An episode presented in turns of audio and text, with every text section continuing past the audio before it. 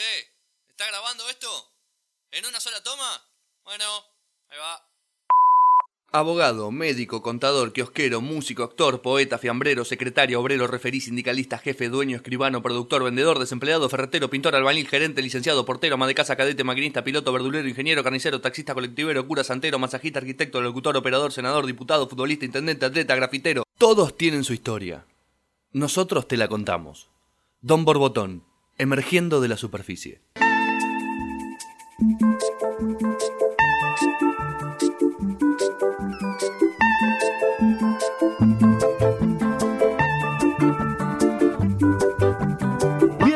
Bienvenidos a otro nuevo episodio de Don Borbotón. Julián Díaz es mi nombre, vuelvo a mi saludo original luego de una tirada de oreja de quien tengo a mi derecha, que ya la presento, Mili Pondorier. Bien, dice bien en retarte, porque ya la gente estaba aburriendo el chistecito ese de ustedes ya saben quién soy, soy Julián Díaz. Pero ya tendrían que saber quién soy. No siempre saben quién sos. Van a tener esta discusión cada vez que empiece un programa. Sí, bueno, hoy terminó nuestra discusión. Es el nuevo chistecito. Pero yo estoy acá cruzado de brazos, no me ven, estoy enfrente de ellos. ¿Quién está cruzado de brazos? Matías Burjar. Se mueva. Muchas gracias. ¿Tienen noción de algo de todo esto? Hoy sé que viene un emprendedor, una persona que tiene para contar. Tiene mucho para contar. Si vos, a ver, le voy a hacer una pregunta a Mili antes de presentarlo. Antes de presentarlo, que lo vamos a presentar. Te voy a hacer una pregunta, Mili. ¿Cómo te llevas con la tecnología?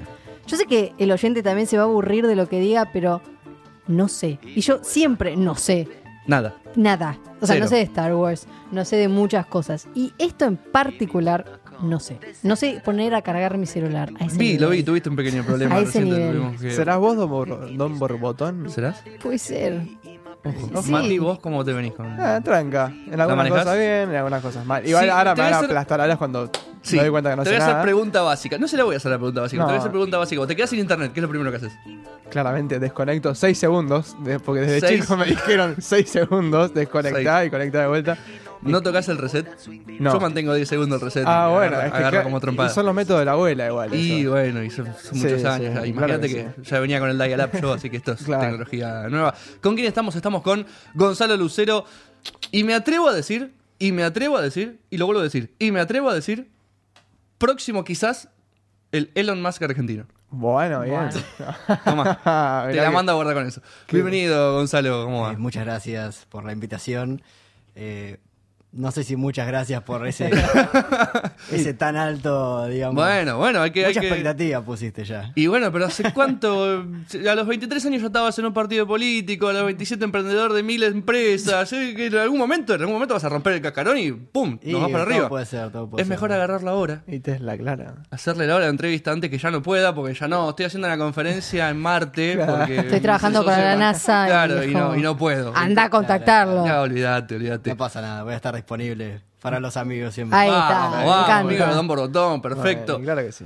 Vamos de lleno a esta empresa nueva de asistencia tecnológica. Se podría llamar así, que se llama Típica Web. ¿Qué hace Típica Web? Por ejemplo, para empezar, ¿no? Yo quiero diseñar mi página web. Quiero hacer juliandiaz.com.ar y subir como era antes el fotolog, subir mis fotos, pero quiero hacer eso con mi diseño. ¿Cómo entras vos ahí en el medio? Bueno, aparezco así, tronás 3 veces los dedos. Bien. Y aparezco. Y... lo di Mary. Típica web. Y aparezco y ya está, te soluciona el problema. Bien, pero ¿qué tipo de problema? ¿Dónde es la asistencia tecnológica que le dan a la gente? Mirá, nosotros particularmente trabajamos mucho con emprendedores, los cuales quieren hacer, digamos, un proyecto web o proyecto online, o quizás tiene un proyecto y quiere darle... digamos, notoriedad en internet y no saben cómo hacerlo. Entonces tratamos de ser como una especie de socio tecnológico o compañero, digamos, en lo que es la web. Sí. Tratamos de ofrecer distintos servicios, digamos, para poder solucionar este problema que tiene mucha gente, que no entiende mucho de tecnología, pero a la vez tiene que estar porque hoy día todos estamos consumiendo desde internet. Y sí. Pero bueno, hay que también saber producirlo, digamos, para poder... El problema... La imagen también, poder vender más o... El problema más común hasta ahora que haya... Si tenés que hacer una lista de hoy me llamaron para esto, hoy me volvieron a llamar para esto, ¿cuál es el problema más común donde te llama la gente? No me andan los mails, se me cayó el sitio. No, muchas veces pasa que muchos clientes quizás venían trabajando con alguien que les hizo algo más o menos y no les gusta y quieren hacerlo de nuevo o quieren empezar un proyecto nuevo. Entonces, bueno, ahí nos contactan a nosotros por distintos medios. Pueden buscarnos en tipicaweb.com. Claro. Y bueno, básicamente ahí vemos según la necesidad del cliente, digamos, si quiero hacer, no sé, quiero hacer una plataforma como Mercado Libre o quiero hacer una página simple, digamos, donde diga un poco lo que hago, digamos, de todos esos rangos, poder, digamos, ayudarlos, decirle, bueno, mira, lo que vas a necesitar es hacer esto, lo otro, aquello, podemos buscar aquellas páginas que te gusten o funcionalidades que querés tener en tu página y definimos eso y bueno, vemos de ir acompañándote, ir haciéndolo, digamos, en conjunto para poder llegar a la conclusión. Claro, pero solo la programan la página o la diseñan también ustedes. Diseño, desarrollo, marketing, también bueno, alojamiento web, digamos que es donde vos ponés los archivos de la página y ese tipo de cuestiones. La famosa nube. La nube, digamos, los servidores, que esas cosas raras que muchas veces se habla y no se sabe bien qué es. Y bueno, no sé, también que yo, tener tu propio, digamos, correo con tu dominio, por ejemplo, hace gonzalo@tipicaweb.com y ese tipo de cuestiones que también influyen en lo que es la imagen, digamos, de la marca. Digamos. Claro. Si vos estás vendiendo un producto o un servicio online, muchas veces también da como un poco más serio decir, tengo un mail contacto @yo.com. Claro, que más confiable. Carlitos@gmail. Claro. Sí. Que capaz no queda tan serio, digamos. Claro. ¿No? Y más que todo nos enfocamos en todo, digamos, tratamos de englobar todos los servicios para que justamente todas estas personas que quizás saben mucho de lo que saben hacer, por ejemplo, saben hacer, no sé, billeteras, por ejemplo. Claro, pero las quiero promocionar en internet. Exacto, quiero empezar a vender online, no sé cómo hacer, no tengo ni idea, yo solo sé hacer billeteras, soy muy bueno haciendo billeteras, me encanta hacer billeteras, pero no tengo ni idea de cómo vender online y bueno, tengo que estar. Claro, porque... pero presione toque cualquiera, tecla cualquiera, ¿dónde está la tecla cualquiera? Exacto. Exactamente. Es una especie de community manager, ¿cuál es la diferencia con un community manager? Un community manager se dedica más que todo a la gestión de redes sociales, muchas veces a crear contenidos para redes sociales, en las cuales, digamos, hoy tenés varios, Instagram, Twitter, Facebook, LinkedIn, por ejemplo, también. Y los community managers se dedican más que todo a eso, a armar estrategias de contenido, en la cual, bueno, publicaciones que van a publicar en la fanpage, en el perfil de Instagram, qué días, qué horarios. Muchas veces pasa que si vos publicás algo, no sé, a las 9 de la noche, es muy probable que mucha gente quizás esté en su casa después de comer o viendo un poco el celular y viendo las redes sociales, y es mucho más probable que vea una publicación que si la pones a las 3 de la mañana, digamos. Eso es algo que yo nunca supe. ¿Cuál es el horario? ¿Cuál es el horario crítico? Siempre se habla del horario.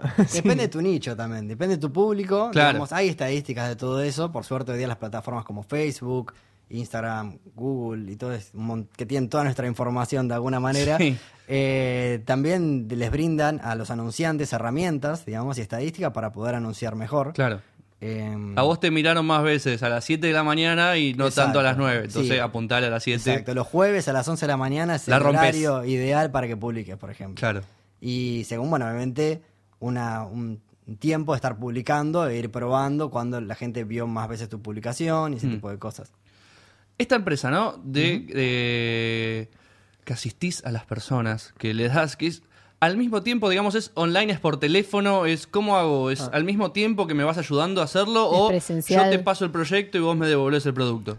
En general, vos nos pasás el proyecto y nosotros te devolvemos el producto, digamos. Muchas veces pasa que también se hacen en conjunto algunas cosas por un simple hecho de decir, bueno, mirá, hicimos esto, ¿te parece que está bien? Lo podemos acomodar más acá, hacemos una reunión, vemos qué es lo mejor que se puede mejorar, según bueno, el gusto de cada cliente y también las recomendaciones que le podemos hacer. Claro. Y a partir de eso se le pueden ir agregando cosas o quitando cosas para hacerla más limpia, quizás una página, por ejemplo, y más simple.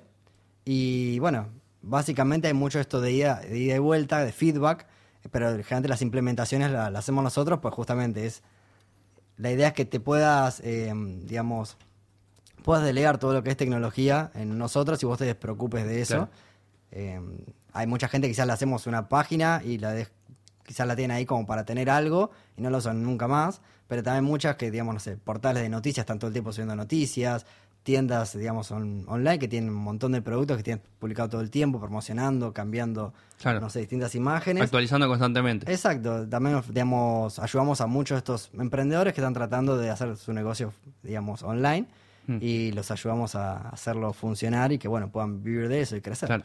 Claro, y a eso te iba a preguntar. ¿Vos lo ayudás y le explicás para futuro cómo subir noticias todo el tiempo? Sí, claro. ¿O tienen un seguimiento, o sea, un contrato de yo te voy a siempre subir las noticias? No, generalmente, digamos, nos hacemos todas las páginas de una forma autoadministrable para que el mismo usuario, el mismo cliente pueda después subir sus productos, con sus noticias, etcétera, y pueda manejar todo el sitio. Si quiere cambiar un texto o cambiar el teléfono de contacto, lo pueda cambiar.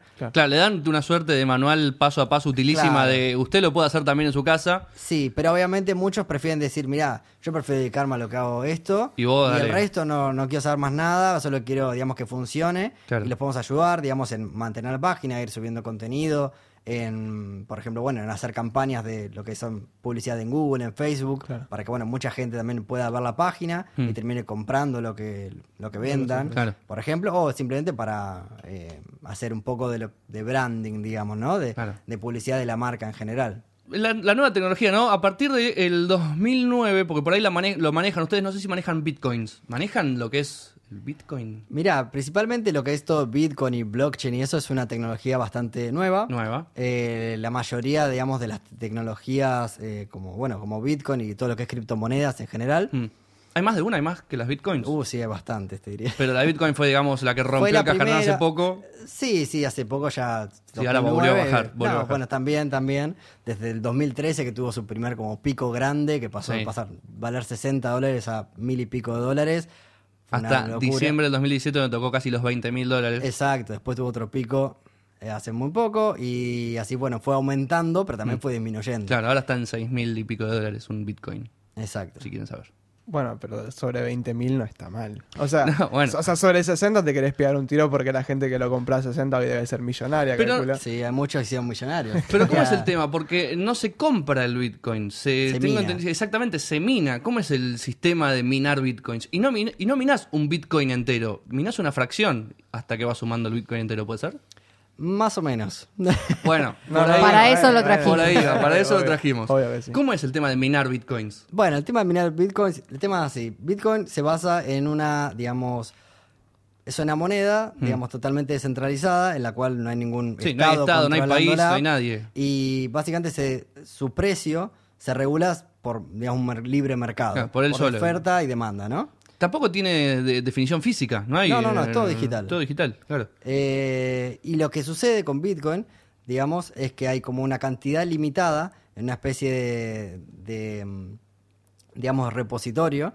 Claro. Donde vos podés minar esos Bitcoin de una forma, digamos, resolviendo ecuaciones matemáticas, digamos, a través de la capacidad de cómputo de tu computadora. Bien, a ver. Vamos a poco. Yo tengo una computadora. Exacto. Mi computadora de hogar. Sí. Es el primer paso. Windows 10. Ese es el primer paso. Claramente con una de mis computadoras básicas de hogar no voy a tener una capacidad de minar bitcoins muy alta. Claro. ¿Qué se necesita? ¿Qué es? ¿Dónde entro yo para buscar los requerimientos físicos? Porque en realidad lo que necesito son los componentes físicos de la computadora que la hacen acelerar para poder hacer estos cálculos de matemática que ¿dónde se hacen? ¿Dónde uno va a buscar esos cálculos? Mirá, todas las transacciones que se hacen de Bitcoin, digamos, se registran en un registro, digamos, en una especie de libro contable, en el cual se llama blockchain. Bien. ¿No? Este registro, digamos, contable de todas las transacciones es totalmente público y abierto y todas las computadoras que están en la red Bitcoin tienen una copia de esta. Todos saben los últimos movimientos que se hicieron. Sí, todos los movimientos, del momento cero. Bien. Entonces, esto lo que hace es que si vos, por ejemplo, corrompes, digamos, no sé, una cierta cantidad de computadoras, por ejemplo, al ser una red tan grande, digamos, que está distribuida en todo el mundo, salta es muy difícil, y es muy difícil de corromperla. Entonces, lo que se llama una especie de sistema incorruptible, digamos, ¿no? Bien. O muy, muy difícil de corromper. Entonces, ¿qué necesita mi computadora para llegar ahí? Cuando vos podés conectarte a la red Bitcoin y ofrecer, digamos, tu capacidad de cómputo de tu computadora, por más que sea una computadora hogareña, y para poder ofrecer esa capacidad de cómputo, para validar todas las transacciones que se van haciendo en esta red de blockchain. Bien. Que este blockchain es una cadena de bloques, que cada bloque es una transacción. Entonces, cuando se hace una transacción, si yo te mando bitcoins a vos, bueno, una cierta cantidad de usuarios, digamos, ofrecen esa capacidad de cómputo para poder validar que esa transacción, digamos, es verdadera. Es verdadera. Entonces, esa capacidad de cómputo que también prestás, de alguna forma, al validar también muchas de estas transacciones... Para prestar el servicio de tu computadora. Exacto, te recompensan con bitcoins. Ahora, este tipo de cálculos, digamos, que te estoy haciendo, cada vez son más complejos. Claro. Entonces, cada vez es más difícil poder, digamos, minar un Bitcoin. Entonces, hoy día, las máquinas que minan Bitcoin, normalmente que termina siendo de una forma rentable, porque hoy en día, si vos pones una computadora todo el día a funcionar, probablemente tengas recién un Bitcoin en una computadora. Claro, poner el próximo así. Y todo este tipo estuviste gastando luz, por ejemplo. Internet, exacto. Todo. Y hoy no es lo suficientemente rentable. Claro. Pero muchos lo que hacen es poner computadoras súper optimizadas, digamos, con procesadores muy, digamos, muy potentes. Y lo que hacen, bueno, es minar, digamos, prestar toda esta capacidad de cómputo específicamente para minar bitcoins y ofrecer también a lo que es la, digamos, comunidad bitcoin, si querés verlo. ¿Y te imaginas en un futuro como moneda corriente con intervención estatal, incluso una Bitcoin? Bueno, ¿te lo imaginás en un futuro lejano? Sí, digamos, lo que tiene Bitcoin, más allá de la moneda corriente, si verlo del día a día, que hoy día también se puede usar, incluso hay muchos lugares que lo usan, que podés pagar con Bitcoin, digamos, podés tener Bitcoins en una billetera digital, digamos, y podés ir y decir, hola, mira, te pago, es una moneda de uso corriente, claro, digamos. Te pago por un servicio, un producto, por un café. Sí, de hecho acá en la costa de Argentina se podía pagar la carpa en el balneario con bitcoins. Sí, este verano se implementó eso, sí, de verdad. Entonces, conviene. Pero son fracciones, pero 0,000. Sí, son 10 centavos de bitcoin que te doy. Sí, exacto. Y 10 centavos hoy día es bastante. Sí, claro, eso es un montón, son $600. Exacto. No sé si capaz una carpa para toda la quincena o pero para todo el mes. La temporada. Sí, claro. Sí. Y el bitcoin empezó... 1 a 1 no empezó. Creo que empezó más barato incluso. No, era mucho más barato, claro, sí. Costaba centésimos de dólares. Así. Sí. Pero, ¿y a quién le pagas? Esos $6,000 hoy? Si yo quiero comprar un bitcoin o lo que sea. ¿A quién se lo paga? Hoy día hay lo que llamo como si fuese casas de cambio donde podés comprar bitcoins. Como podés ir a una casa de cambio a comprar dólares, por ejemplo. Hoy día hay como casa de cambio, digamos, donde podés comprar bitcoins o podés comprárselo a otra persona. Digamos, si vos tenés, no sé, dólares, te podés decir, che, me das $100, yo te doy el equivalente en pesos, por ejemplo, y hacemos intercambio 1 a 1, como el efectivo. Lo pasa mismo que con la billetera virtual. Exactamente. Okay, ahí va. Bien. ¿Y cómo se considera una persona millonaria de bitcoins si esa plata que tiene adentro de una billetera, o sea, dentro de un mundo cibernético, no la puede usar en la vida real? Bueno, vos me dijiste, lo podés usar. O sea, claro, lo podés usar, pero no en cualquier cosa. No, obvio. Hoy día, digamos, la mayoría de la gente no acepta bitcoins, pero si a vos también te vienen con, che, te quiero pagar con, no sé, bolívares de Venezuela, ¿lo aceptás? Claro. No. Capaz que sí, capaz que no. Claro. Entonces también hay todo un tema de adopción de bitcoin y eso. Claro, y ahí en tu página, el pago, ¿cómo se maneja? ¿Cómo es pagar un servidor? Pagar la nube, la nube es lo mismo, calculo. Sí. ¿Y cómo pagarles ustedes? ¿Es todo con bitcoins o también aceptan? No, en verdad casi nadie nos paga con bitcoin. ¿Quién pudiera pagar con bitcoin? Pero si quieren pagar con bitcoin, bienvenidos también. Bienvenidos. Es un método de pago más, digamos. Claro, pero ¿cómo es el tema de los pagos a los servidores, digo? Más allá del bitcoin o como sea. Bueno, en principio lo que, digamos, hoy día internet es una red de computadoras, ¿no? En la cual tienen millones de computadoras conectadas en todo el mundo. Sí. Entonces vos entras a una página web, estás entrando a los archivos que están en una computadora en alguna parte del mundo. Claro. Entonces, vos necesitas que esa computadora, digamos, que tiene los archivos de tu página, por ejemplo, esté encendida 24/7... digamos, 365 todo el día, todos los días. Claro, guardando tus archivos. Guardando tus archivos y pudiendo tener la capacidad para estar mostrando todo el tiempo los archivos a, por ejemplo, no sé, miles de personas, depende de la cantidad de gente que entra a tu página. Y todo el tiempo. Entonces, lo que se hace es, hay lugares, digamos, que tienen estas computadoras, que súper optimizadas. Hoy día empresas como Google, Amazon, etcétera, tienen... IBM. Claro, tienen, digamos... lugares enormes, digamos, súper... las supercomputadoras. Y super las famosas supercomputadoras. Que nadie puede entrar, digamos, muchas computadoras interconectadas y a la vez, digamos, en lugares, como las computadoras también, al estar muy exigidas normalmente, se calientan mucho, están lugares súper refrigerados, claro. Y bueno, hay distintas cuestiones. Entonces vos decís, bueno, yo quiero tener una paginita para mostrar, no sé, fotitos de mi perro. Entonces, bueno, no necesito todo una supercomputadora, claro. Por ejemplo. Entonces lo que se hace es, por ejemplo, tomar, digamos, agarrar y decir, bueno, no sé, nosotros alquilamos servidores en Amazon, por ejemplo, en los cuales agarramos y los subdividimos en partes más chiquitas. Claro. Partición, lo que se dice, particionar un disco, ponele, si se quiere, sí. Si alguien lo quiere imaginar. Sí. Para las páginas más chicas que no requieren tanto. Exacto. Tanto espacio. Y obviamente páginas más grandes le podemos dar, digamos, un servidor entero. O una parte más grande, digamos, también, ¿no? Depende, digamos, vas manejando los recursos, una especie de Tetris, si querés verlo también, donde vos vas haciendo, bueno, ok, yo tengo tantos servidores, pim pam pum, y tengo, bueno, tantos clientes y le voy poniendo un poco algunos acá, otros allá. Depende de los clientes que tenés, los pongo, si consumen muchos recursos, los pones, bueno, en un servidor que tenga más capacidad, tanto de procesamiento como de disco duro, memoria RAM, todo. Así que bueno, básicamente eso se puede pagar, digamos, gente se paga en dólares, lo cual desde Argentina también es un problema. Y, claro, por eso. Y sí. Pero, digamos, muchos de esos servidores, todos acá están dolarizados, e incluso la mayoría de las empresas que venden también alojamiento web, digamos, cuando está subida al dólar, todo eso duplicaron los precios, fue todo al diablo. Pero bueno, en Argentina, digamos, ¿verdad? Los precios son los mismos. Claro. Lo que se pasó es que la moneda argentina se devaluó. Claro, ¿y cuánto suele estar? O sea, una página promedio, no, que tiene un el espacio... servicio básico, claro, decilo. El servicio básico. Contrato el servicio básico, tranquilo. Así como contrato el servicio básico de internet o de cable. Claro, ¿cuánto me sale el lugar en el servidor de Amazon? Claro. Mirá, nosotros más o menos un plan básico para un sitio, en lo cual también tenés 1 giga de espacio de disco duro, y digamos también un servidor optimizado y todo, más o menos está algo de 2.000 pesos al año. Que no es un gasto muy grande, está bastante bien. No, casi bastante, 200, un poquito menos de 200 pesos por mes. Claro, exacto. Es como Spotify o Netflix, claro, o alguno de esos servicios. Es para mantener, digamos, tu página. Y el servicio básico que brinda, porque me estás diciendo que ese es el básico de 2.000, que decir que también hay otros escalones más arriba que brindan más cosas. ¿El básico qué brinda?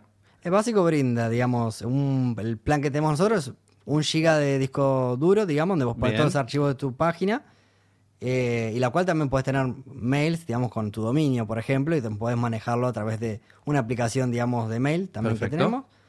Que tenemos. Bueno, bases de datos ilimitadas, si querés poner varios sitios en ese mismo plan. Adentro y bueno, también tiene lo que es, lo llaman un certificado SSL, ahí ya nos ponemos con cosas más técnicas. Bien, me gusta. Está lindo. ¿Qué es el certificado SSL? Bien, cuando entras a una página, digamos, muchas veces vos ves que está el HTTP, sí, hay páginas que tiene HTTPS. Ese de seguridad, que está el candadito, el candadito verde. Exactamente. Bueno, anteriormente, digamos, se recomendaba poner HTTPS, digamos, este certificado SSL para poder encriptar datos, por ejemplo, no sé, sensibles como de tarjetas de crédito, cosas similares. Y que sea difícil sitio seguro, la famosa frase. Exacto, es para tener un sitio seguro. Entonces, si vos ponías los datos de tarjeta de crédito y no era un sitio seguro, te daba cierta desconfianza, obviamente, porque no te asegurabas que los datos que vos ponías estaban de una forma después encriptados y bueno...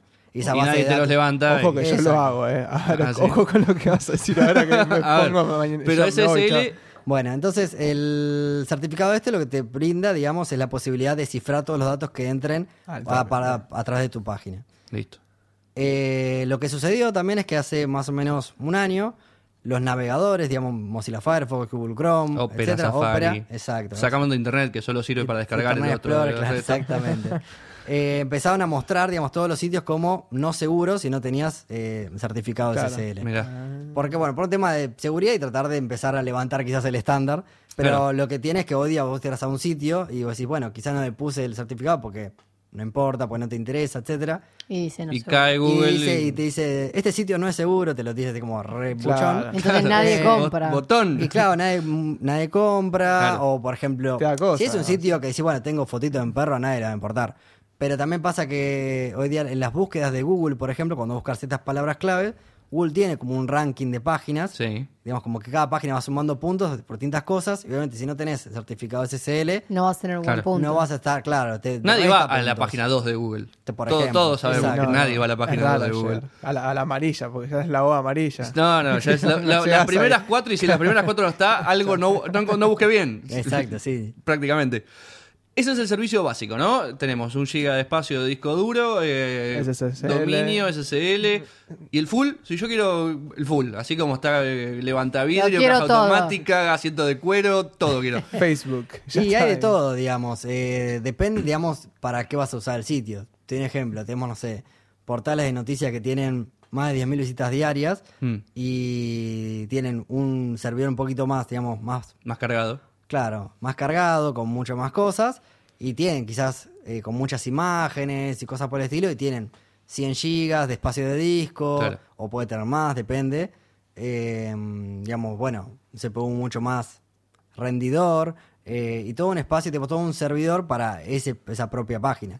Después sucede que hay páginas mucho más grandes, como decirte, no sé, Facebook, que tiene miles de servidores, sí, digamos, miles de computadoras, y lo que hace es que cada cosita, digamos, que vos estás cargando, no sé, el buscador de Facebook, digamos que vos cuando ponés y te aparecen, vos quisiste decir tal cosa, por ejemplo, sí, o de Google, digamos, esa sola partecita tiene todo capaz tiene 3 servidores repartidos, ¿entendés? Claro. Entonces son cosas un poco más pulentas. Más pisada, claro, más pesada, más picante. Exacto.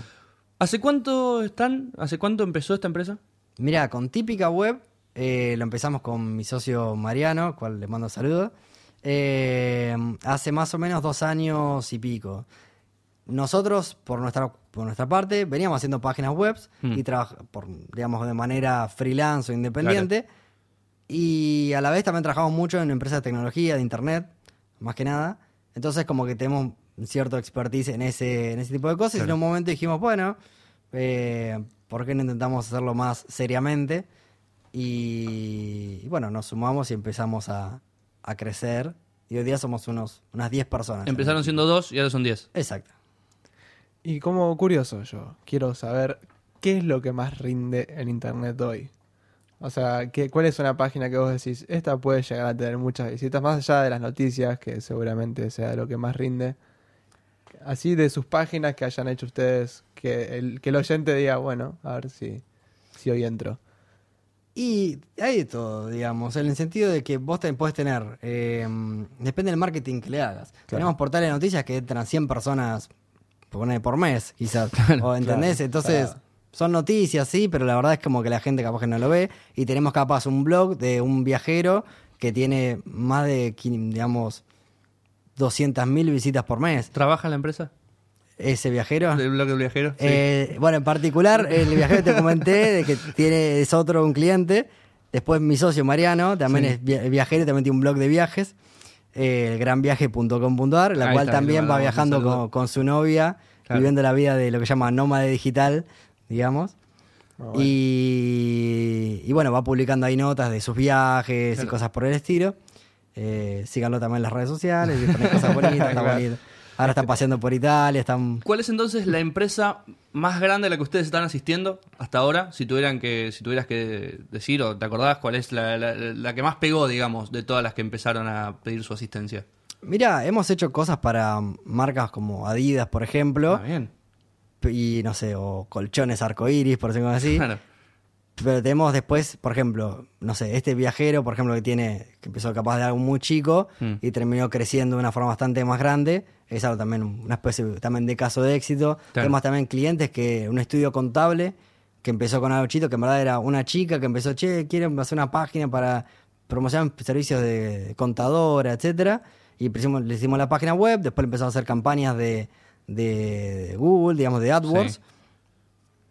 Y con todo eso empezó con, bueno, quiero empezar a hacerlo, hacer crecer, qué sé yo. Se juntó también con una amiga y empezó a tener un montón de clientes, digamos, y claro, empezó a crecer mucho más, hasta el punto que empezó a tener también de potencial. Y le empezaron a contactar a empresas como Cabify o cosas por el estilo, para que le ayuden en la parte contable, por ejemplo, de tan bien que estaba promocionando. Bien. Le pasó tan bien que dijo, recién estamos más o menos arrancando, pero ya empezamos a tener clientes. Somos 4 y estamos 20. Exacto, y le ha pasado ese tipo de cosas, digamos, claro, como que los ayudamos tanto quizás que se nos pasó, no estaban tan preparados. Se fue al otro lado. O sea que la publicidad de verdad sirve, porque a veces está la duda, qué sé yo, a mí me aparecen publicidades de cosas que jamás en la vida consumiría, pero siempre hay alguien que sí verá consumir eso. Uh-huh. Sí, ni hablar. Es que es una carta de presentación, digamos, la página exacto, web, Instagram, las redes, todo hoy en día es clave, es mucho más importante que que lo físico, digamos. Totalmente, sí. Te conviene más hacer una página web que imprimir 1000 folletos y repartir.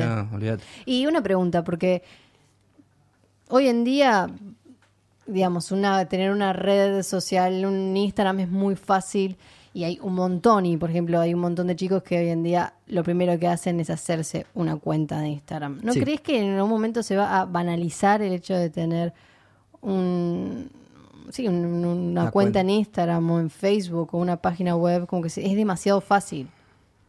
Sí y no, digamos. Hay formas de hacerlo. Vos podés tener tu perfil de Instagram y publicar una cosa cada tanto y poner que, no sé, te querés promocionar como locutora de radio. Entonces decís, bueno, lo publico algo cada tanto, qué sé yo, lo voy manejando y quizás lo haces bien y te sale bien. Porque más o menos algo te vas dando cuenta, cosas que te funcionan, cosas que no. Pero después también hay gente que dice, lo hace años, lo estudió, digamos, y empezó a ver todas estas cosas, cómo hacerlo de la mejor manera.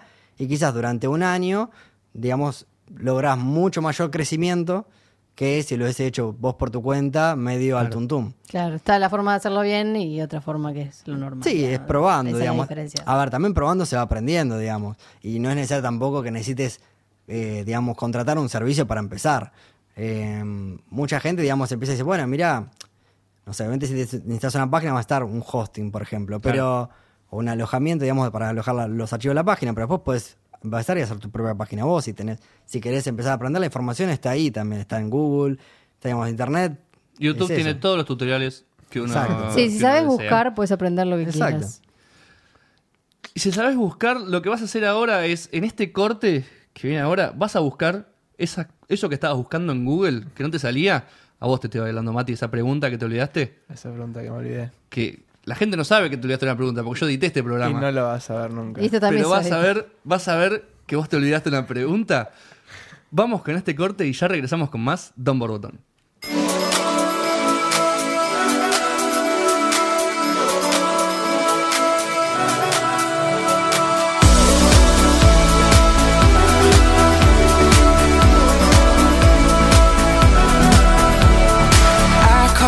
Watching me under the light, can I be a line? They say it's easy to leave you behind. I don't wanna try. Cut cover, take that test. Hold courage to your chest. Don't wanna wait for you. Don't wanna have to lose all that I've compromised to feel another high. I've got to keep it down tonight.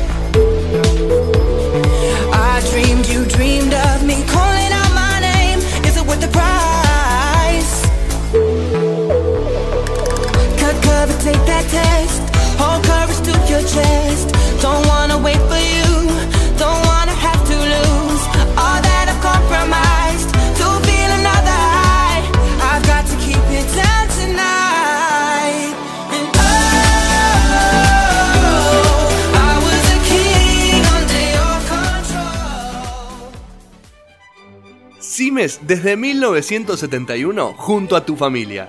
Sigue sumando nuevos productos en exclusivos envases. También tenés Cimes bajo sodio. No te olvides que Cimes tiene la mejor relación precio-calidad del mercado. Entrega a domicilio y en el horario que vos elijas.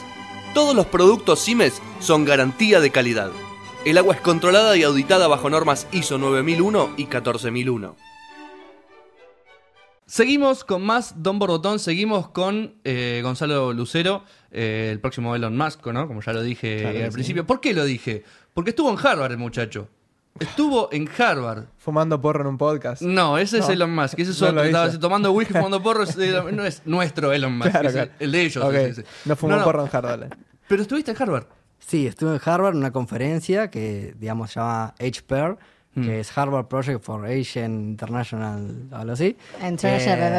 Relationships. Asiático. Sí, sí. La idea era hablar sobre distintas problemáticas, digamos, de que tiene Asia actualmente. Y esto igual ya se fue hace un par de años. Pero sí, apliqué, digamos, para ser parte de este congreso. Se hace todos los años en Harvard, en Boston. Cambridge, Boston. Más, bien, exacto, está bien. Massachusetts. Exacto. Y bueno, nada, básicamente después de aplicar con algunos ensayos que envías, algunas entrevistas y distintas cuestiones. ¿Cuántas entrevistas? Y 2 entrevistas por Skype. ¿Todas en inglés? Sí, todo en inglés. Y bien. Bueno, y 2 ensayos que tenías. Y después, bueno, también un video explicando algunas cosas de qué haces, qué no haces, etcétera. Tratando de venderse un poco, digamos, uno.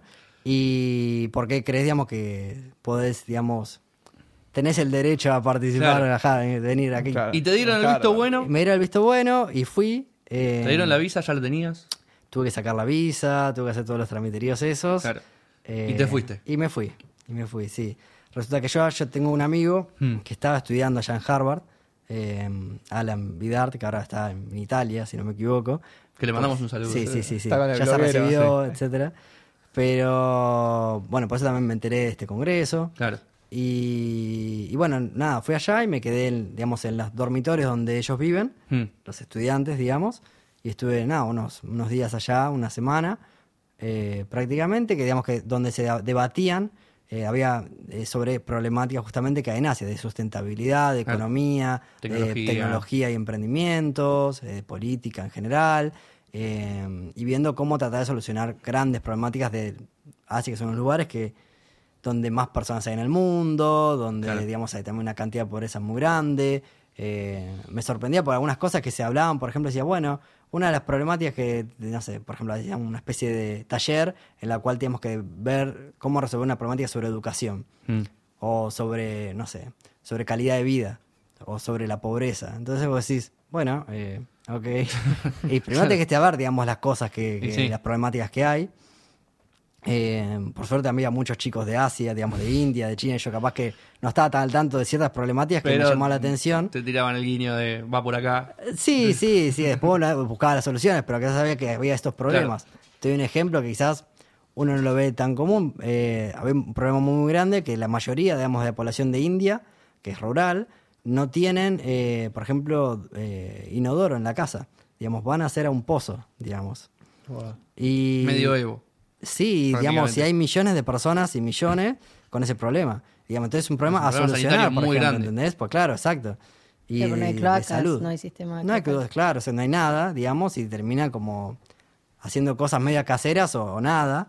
Claro. Igual acá en el siglo XXI. País también pasa. Sí, mucho. Obvio, acá también pasa. Pero digamos, Gonzalo quizás diciendo, bueno, suponete, viviendo en Buenos Aires o alrededores. Sí, no, claro, vives en la burbuja, quizás. Sí. Claro. Sí, si vas, digamos, no sé, a provincias más del interior, como Chaco, sí, ese tipo de cosas, e incluso, digamos, en algunas, digamos, asentamientos o villas, digamos, que hay también cerca, puede ocurrir cosas similares. Pero él no solo participó en estas actividades, no solo fue un oyente, sino que enfrente a toda me dijo que eran como 200.000 personas. Era todo Boston. Todo Boston. El señor agarró una guitarra y se puso a cantar. Sí, bueno, entre todas las conferencias que había muchos disertantes de grandes, digamos, empresas o líderes políticos de Asia, hablando a estos jóvenes locos que están tratando de resolver problemas casi, digamos, imposibles de resolver. Sí. También había, digamos, un momento de distensión, digamos. Bien, el recreo. Un recreo que era, digamos, una especie como viernes a la noche, en el cual dijeron, bueno, ya sabías de antes, digamos, que iba a estar eso, y podías como aplicar para show de talentos, digamos. Demuestre su talento. Show, el famoso. El talent show, una cosa así. Haga la vertical en dos jabones. Y para representar a Argentina. Y claro, vos veías mucha gente decía, bueno, una chica de Japón que tocó una canción típica de Japón en un violín. Tibia. Unos chicos de India que se organizaron, bailaron una canción típica de India. Tibia. Y yo para representar a Argentina, fui, digamos, con una guitarra, me disfrazaba, puse una corbata en la cabeza. Bien. Y toqué un par de hits de los 90, digamos, de nuestra generación que estábamos ahí. Y todo esto que I Want It That Way de los Backstreet Boys. Claro, eso no es ser tibio. Claro, temón. Y Barbie Girl de Aqua de una forma muy romántica y acústica.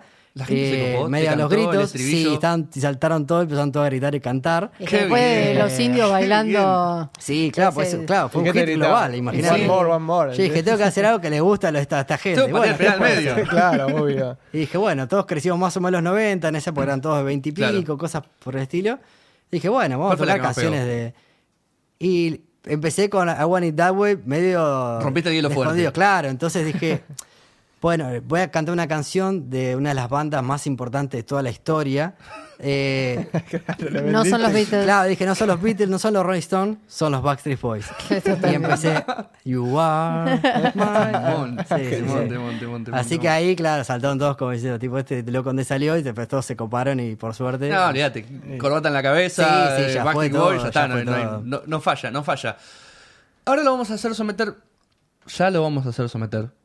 Así como parece que sí. Sí, así como él somete a sus clientes a rigurosos estándares de internet. Sí, somete, pero es como medio vengativo también, ¿no? Como que tiene como ganas de meterse y vengarse. Porque lo pinta de cuerpo y alma. Totalmente. Le salta la ficha, y no el Bitcoin, le salta la ficha. Sí. Vamos, ¿estás preparado? Sí, está acá. Bien, vamos entonces con el divómetro. Desde Mirta Legrand. Como te ven, te tratan. Y si te ven mal, te maltratan. Y si te ven bien, te contratan. Hasta Ricardo Iorio. Otro tecito, por favor. Esta vez con edulcorante. Y soy factura. Todos llevamos una diva adentro. Mili Pondorier y el divómetro. Solo en Don Borbotón. Primera pregunta. Bien, a ver. ¿Tu sistema operativo de cabecera? ¿Cuál es? ¿Windows, Mac OS o Linux? Windows. Muy bien. ¿Por qué Mac no? No estás en... No caes en el cliché. Sí, el tema es así, es con Mac. Así que me expando. Sí, bueno, a ver, justifique su respuesta. Sí, tiene su respuesta un poquito. Mac es muy bueno, Apple es, digamos, es muy bueno lo que hace y todo. Lo que pasa es que, por lo menos en Argentina y en la gran parte del mundo que no es Estados Unidos, no es un estándar. Claro. En Estados Unidos sí, digamos, la gran mayoría de la gente, por ejemplo, tiene iPhones. Claro. En el resto del mundo, la gran mayoría de la gente tiene Android, por ejemplo. Y lo mismo pasa con Windows. Linux es una cosa aparte, digamos, que es un poco... Para la gente que sabe mucho. Sí, no. Es, digamos, usable, obviamente, y todo, pero sí tiene algunas facilidades más para programadores. Claro. O un software libre. Sí. Además tiene muchas cosas que se pueden personalizar y un montón de cosas así. Y también está toda esta cultura medio hacker, etcétera, claro, que tiene... Nada, se tira más para ese lado. Windows algo más estándar, y digamos, si vos querés tratar de llegar a la mayor cantidad de gente, digamos, apuntás tenés Windows. Que tratar de que todo funcione en Windows al menos. Claro. Muy bien. Tenés mucha cantidad de plata en este momento, tenés mucha liquidez. ¿En dónde le invertís? ¿En bitcoins, en dólares o acciones de Facebook? ¿Qué puedes hacer? Y Facebook estuvo jodido. Hace se está bajando. No sé. Pero nunca se sabe, es Facebook. Ojo. Mirá, el Bitcoin está medio planchado ya hace un tiempito. Y viendo por cómo vienen las subidas de Bitcoin, suele estar como, bueno, planchado un tiempito, después sube con todo, después baja, y después se mantiene planchado, sube, después, bueno, baja y así. Probablemente Bitcoin sea una buena opción, pero, digamos, para invertir, digamos, siempre es mejor diversificar. Así que haría un poco de todo. 50-50. Igual sí, creo invertiría más en acciones de Tesla, por ejemplo, que de Facebook. Otros. Otros. Pero sí, probablemente una variedad o Netflix incluso también podría ser una buena opción. Pero bueno, sí, diversificar. Perfecto. Muy bien. Se anota. ¿Qué clickbait te costó más virus? ¿Los pornográficos o los de que dicen tipo te ganaste un auto 0 km o te ganaste $1.000.000? O capaz no caíste nunca. No he caído. He visto clientes sí que han caído muchos. Pero nunca de chiquito entraste, te llamó la atención, entraste. No, digamos, puede ser que quizás hiciste clic sin querer, digámoslo. Para quedar bien. Para quedar bien. El famoso sin querer. Sin querer, claro. Pero bueno, nada, una vez que empezás a ver que se te empieza a descargar algo medio raro, yo, bueno, ahí... Ya sabes que ahí tenés que cerrar rápido. Sí, sí, ahí te das cuenta de ese tipo, ok, estoy flasheando. ¿Sirve cerrar rápido una vez que ya entraste, cagaste? Sí, sí, depende que... pregunta esa. Porque se la digo, ¿por qué me pasa? Porque... Es una buena pregunta. Lo importante, digamos, una de las cosas importantes, digamos, de ese tipo de scams, se llama, digamos, de timas por internet, sí, es nunca poner datos importantes en ningún lado que te lo pidan, a menos que sea oficial del banco o cosas por el estilo. Que tenga HTTPS. Sí, el sello SSL.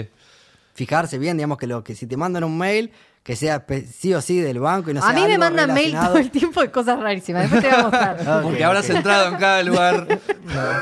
No, pero de Apple Pay no sé cuándo. Sí, Apple también. Pero bueno. Ahora te voy a mostrar. Y otra cosa es no ejecutar, digamos, archivos que no sabes qué son. .exe. .exe jamás. Por más que diga zip.exe, no, es un exe que no querés. Por las dudas, nunca lo ejecutes. Okay. Porque ahí sí, cuando ejecutás ese archivo, por ejemplo, probablemente te haga algún lío en tu compu y no está bueno. Es importante tener un asesor así te diga más o menos. Y última pregunta. Sí. ¿Grupo hacker favorito? Yo esto lo tuve que buscar, ¿eh? No tengo idea de nada. Capaz que son chotos. Capaz son malísimos, pero bueno. Anonymous. Ok. Fancy Bears o Shadow Brokers. ¿Existen? Sí, sí, pero hay cosas como que... O son todos malísimos, capaz. El tema, por ejemplo, no sé, Anonymous, por ejemplo, es supuestamente cierta gente que se resguarda bajo ese nombre, digamos. Claro. No es que es un grupo o unas personas o una persona sola. No, es un seudónimo que quedó en internet. Claro, es como que yo, no sé, rompo algo y digo, no, sí lo hice el nombre de Anonymous, como... Porque representan ciertas cosas. Por ejemplo, Anonymous tiene esta cosa de encontrar el sistema. Bueno, si ven la película de Vendetta, va por ese lado. Anarquismo, entonces mucha gente que comparte esos ideales se encubre entre esos. Igual molesta más de lo que del beneficio que puede llegar a traer. Tipo, rompe un poco los huevos y se va. Depende. Hay algunas cosas, como Anonymous, por ejemplo, ha hecho cosas interesantes. En el sentido de que, no sé, hubo alguna medida muy en contra del pueblo, por decir una cosa así. Y de parte de un gobierno, y dijeron, bueno, y hackearon, por ejemplo, no sé, han hackeado la página de Casa Blanca, diciendo como una forma de protesta, como decir... Ah, ¿sacás esto? Claro, exacto, y al toque, decir, bueno, la Casa Blanca ahora aparece, mirá, no hagan esto porque está todo mal. Claro, se pudre. Y es una forma también de como protestar de alguna forma cibernética, y tener cierta visibilidad. Listo. Wow. ¿Tenemos resultados? O sea, quedó Anonymous. O quedó una pregunta. Ponele que Anonymous. Bueno, Anonymous. Yo creo. Listo. Sí, sí, están los resultados. ¿Sí? Están. A ver. Medio rara. Bueno. Okay, sí, soy medio rara. Nunca pensé que iba a salir esto. Nunca pensé. Sos diva a nivel Alicia Kirchner. No. Rarísimo. ¿A quién le toca? ¿A quién le toca? Y dice así. A ver. Néstor no se murió. Viven tus perdidos y desenfocados ojos en cruz. Más que hermana, sos el monumento mejor hecho de Néstor con peluca. Gobernadora de sobrios anteojos rectangulares de óptica oficinista. Senadora de la sonrisa encubierta y la camisa lila de Falabella. Sos la provincia quebrada, la embajadora del Frente para la Dejadez. Se politizó el divómetro. No. Está molesto. Está fastidioso. No. Quisiste comprar el resultado, hackear el sistema, pero no pudiste contra este incorruptible medidor de buen gusto. No tiene fallas. Por lo tanto, dictando sentencia conforme a distinción, agrado y buenas costumbres, te condena a este fatídico resultado, manchando legítimamente tu buen nombre. No. Se está recaliente. No, ¿qué pasa? Es que hubo un problema acá. Podría haber sido peor. Han salido peores, pero rarísimo. Raro. Hubieron problemas. Estuviste lo que hiciste hackear, como dice ahí, capaz. Pero sintió que tus palabras hackeaban el sistema. Algo tiene que ver. Siempre tiene que ver. Porque el señor estuvo metido en política. Sí. Según el currículum que nos mandó, sí. Quiso esquivar. Claro, pensó que ya el tiempo terminaba, que esta era la última. Pero el señor estuvo en política. ¿Estuviste en política? Estuve en política. ¿Qué hiciste? Maté a todos. Bien, y aplaudimos. Hackeé la Casa Blanca, y era él.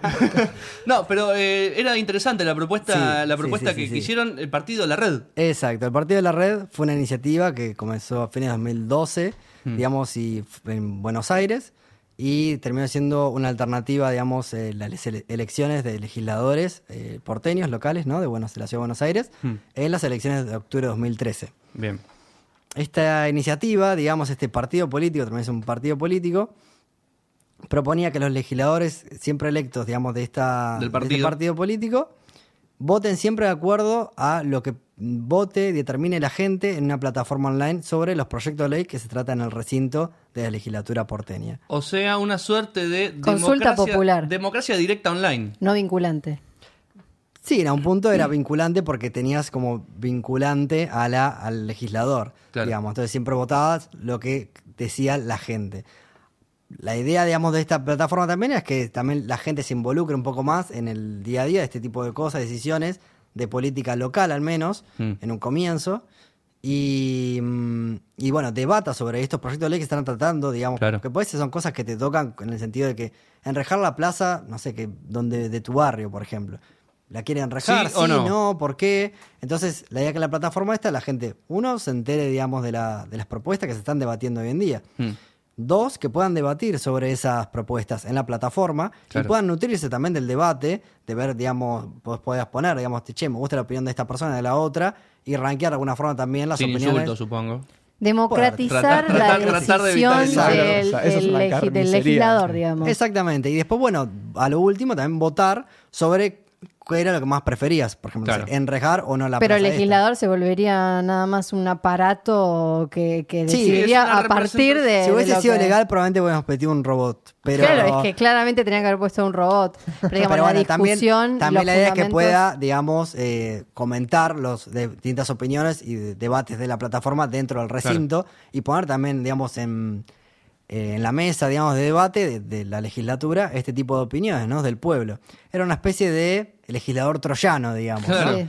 Que la idea era como, bueno, abrir las puertas de la legislatura para que entre la ciudadanía en algún punto. Claro. O sea, una suerte de democracia directa online. Somos 10.000. Ganó el sí con el 51 contra el 49, pero ganó el sí, listo. Exacto. Pum, votamos sí. Pero puede haber abstención también. Puede haber. Seguramente también. No queremos votar. ¿Presentaban proyectos de ley? ¿O simplemente por ahora, como para empezar, era nosotros solamente damos el voto? No, la idea sí había, digamos, La idea era que a poco ir desarrollando distintas cosas, como por ejemplo, que la gente también pueda subir iniciativas, claro, para que el legislador o los legisladores del Partido de la Red puedan presentar este tipo de propuestas y proyectos en el recinto.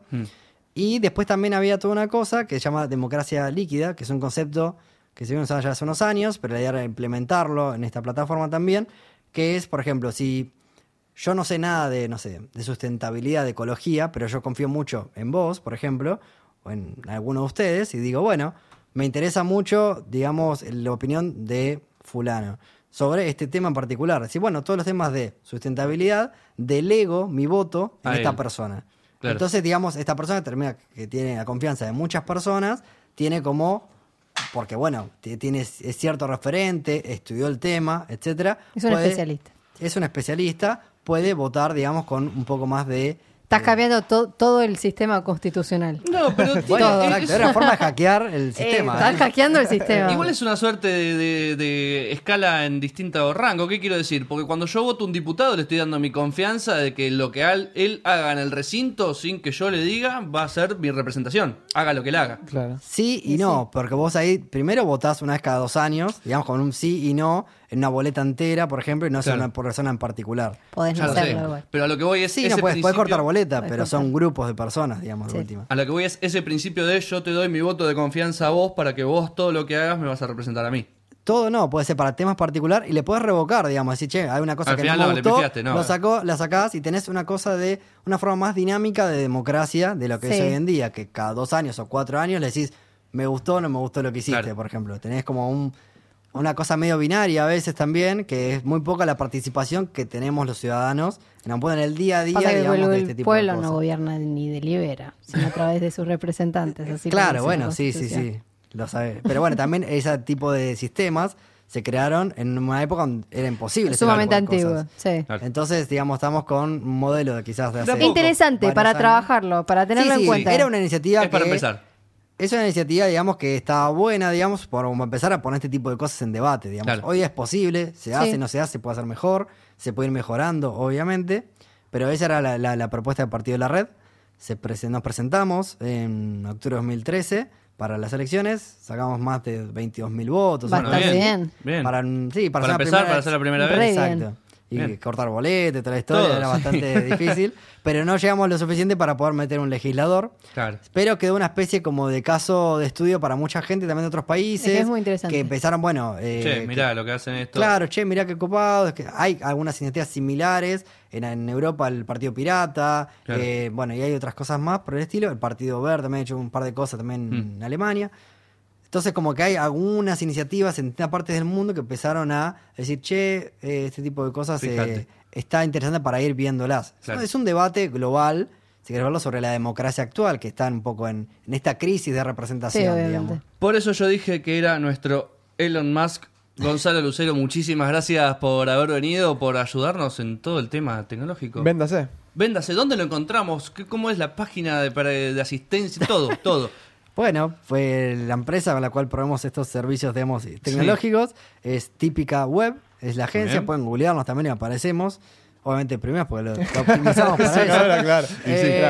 Pero sí, si buscan Típica Web van a encontrar, la empresa esta, donde podemos ayudarlos. ¿Y si te queremos buscar a vos? Y si me quiero buscar a mí, puedo buscar en redes sociales como Gonzalo Lucero, en casi todas las redes sociales, digamos, como Gonzalo Lucero. En Instagram, en Twitter estoy como GonLuce. Muy bien. Pero pueden mandar un mail, si no, gonzalolucero@gmail.com. Bienvenido a la consulta. No tiene dominio propio. Confío en Google. Perfecto. Mati, ahora sí, ya sabes. ¿Estás? Sí, me voy Bitcoin iniciado. Bien, Mili. Yo quiero recordar nuestras redes, que son Don Borbotón en todo, en Instagram, en Facebook, en Spotify, en LinkedIn. Estamos en todos lados como Don Borbotón. Perfecto. Mi nombre es Julián Díaz. Gracias por prestar sus oídos. Chau. And a one, and a two, and a three. Boom, boom, boom. Baby on board. That sign on my car's window pane, bounced in my stem, loaded with hep, 'cause I'm driving in the carpool lane. Call me a square, friend, I don't care, that little yellow sign can't be ignored. I'm telling you, it's mighty nice. Each trip's a trip to paradise with my baby.